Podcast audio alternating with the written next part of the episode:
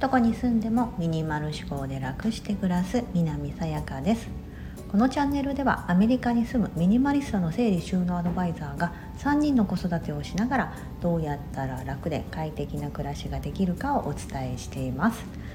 今日は大切な手紙やハガキをどうするかというテーマでお話ししたいと思います。あのレターをいただきましてちょっとそちらを先に読ませていただきます。こんにちは。さやかさんの放送インスタグラムの投稿いつも元気いただいています。ありがとうございます。質問させていただきたいことがあります。大事な方からもらったお手紙やハガキはどのようにしていらっしゃいますか？私は手紙が好きでこれでも整理をした方ですが主人と結婚前に付き合っている時にもらった大事な手紙節目の時の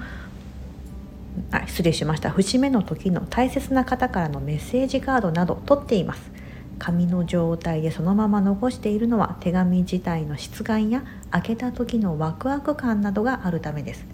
ただかさばってきているためさやかさんがどのようにされているのかぜひお聞かせいただければ嬉しいなと思ってレターした次第です。いつも応援しています。異国の地で3人子育てしながら家族を支えご自身もお仕事されていること本当に尊敬します。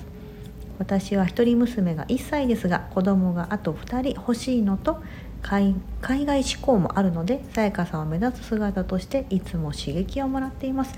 といういただレターをいただきました。ご丁寧に本当にありがとうございます。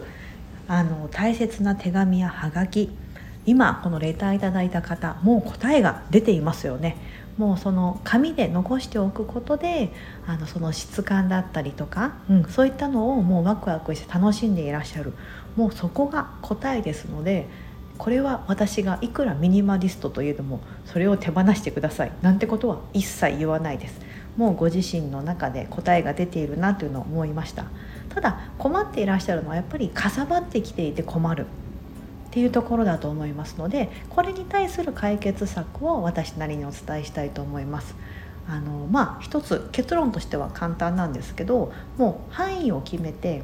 あのこれお手紙とかですのであの一つボックスがいいかな。袋とかよりも何かこう四角のボックスがいいと思います。通常お手紙とかってこう便箋とかはがきとかって四角じゃないですか。でどれだけ大きくてもうんまあ、A4 ぐらいかな。あの手紙とかはがきということで作品とかではないので A4 ぐらいの、まあ、一つのボックスがいいのかなと思うんです。蓋が閉じれてあのあまりこう空気とかに触れてしまうと写真とかもそうですけどこう劣化したりこう色が変色したりとか日焼けしたりっていうことがあるので上からカバーできる何かボックス。それはできればお気に入りのものだったりとか、うん、がいいのかなと思うんですけどそういった一つものを用意していただいて大きさは多分 A4 サイズなんですけど高さはそんなに高くない方がいいのかなと思います。あのどこかのあのクローゼットとかにスッと入れれるぐらいの高さなんだろう図鑑よりちょっと図鑑2つ重ねたぐらいの大きさ高さって言ったらいいのいいんですかね。それぐらいがまあ妥当かなと思うんです。多分それ以上あっても見返すのが大変なんですよねきっと。うん。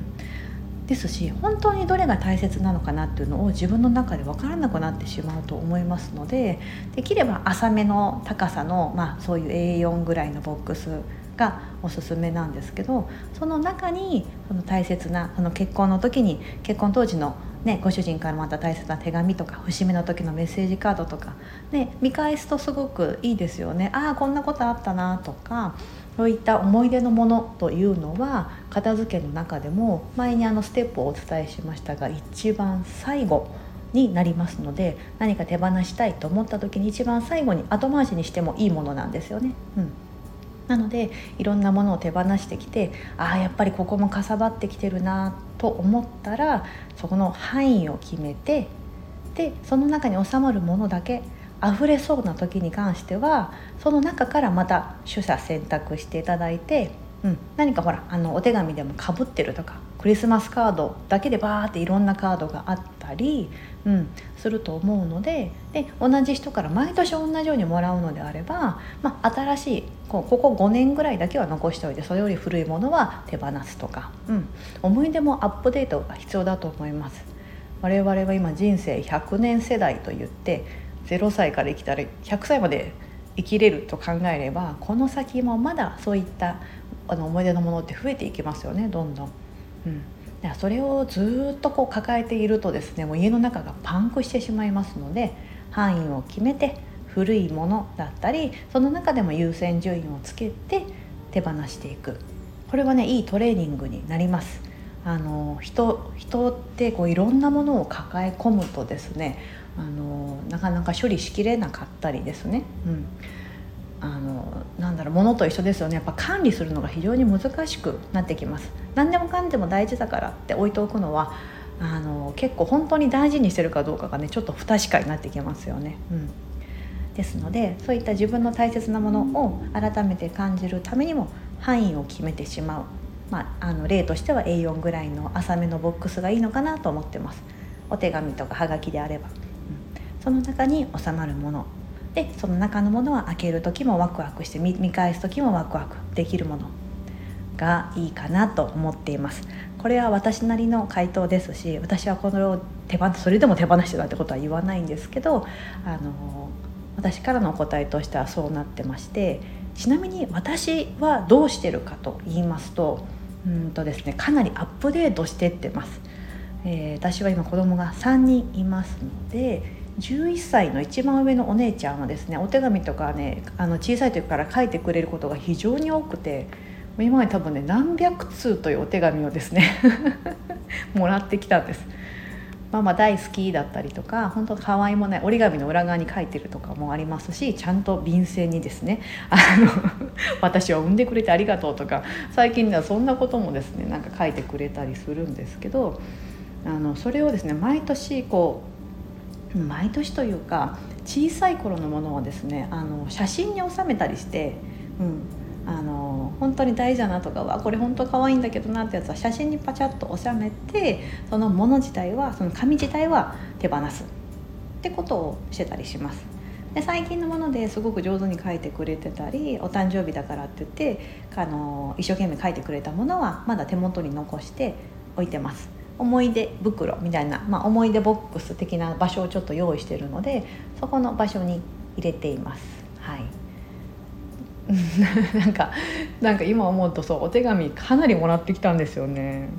あの息子もお兄ちゃんもですね8歳のお兄ちゃんもねくれるんですけどやっぱ頻度的にはお姉ちゃんの方がね45倍ぐらいねたくさん書いてくれるんですよね。今一番下のおちびと読んでるですね2歳のですね娘もまだ字は書けないんですけどもこれから字が書けるようになったら書ける時って嬉しいからわーってなんか書いてくれるじゃないですか「ママ」とか言ってねなんかこう字書けるとか絵だけ描いてくれるとか、うん、そういったたくさんあると思うんですけど、まあ、ありがたく気持ちは受け取ってはい。っていうふうにしています。あの私はその時の気持ちが大事だなと思ってるので後からそのまあ感情を込めて見返すっていうのは写真でもいいかなと、うん、あのデータでも私としてはすごい気持ちがですね。この間ちょこっとだけ写真整理してみたんです。自分のあの携帯のデータが結構パンパンになってきたので,、うん、で見返した時に「ああかわいい」みたいな感じでもうそれだけでもほっこりできるんですね。うん、なので私私の場合はそのその紙の質感とか実物にこだわってないっていうのがあるんですけどこのレターいただいた方皆さんもそういう方いらっしゃると思います。やっぱりそのもの自体があった方がすごく思い出がよみがえるとか、うん、中にはこう匂いがついてたりとか質感ねとかあったりするじゃないですか、うん、そういったものとかも感じれるっていうのはそのもの自体からしかやっぱデータからでは感じれないのでそういったのも大切にしたいっていう方は範囲を決めて残す。そちらをおすすめしたいと思います。あのレターいただきありがとうございます。あの皆さんももし何かありましたらお便りいただければあのお返ししたいと思いますので。はい。それでは今日もここまでお聴きいただきありがとうございます。素敵な一日をお過ごしください。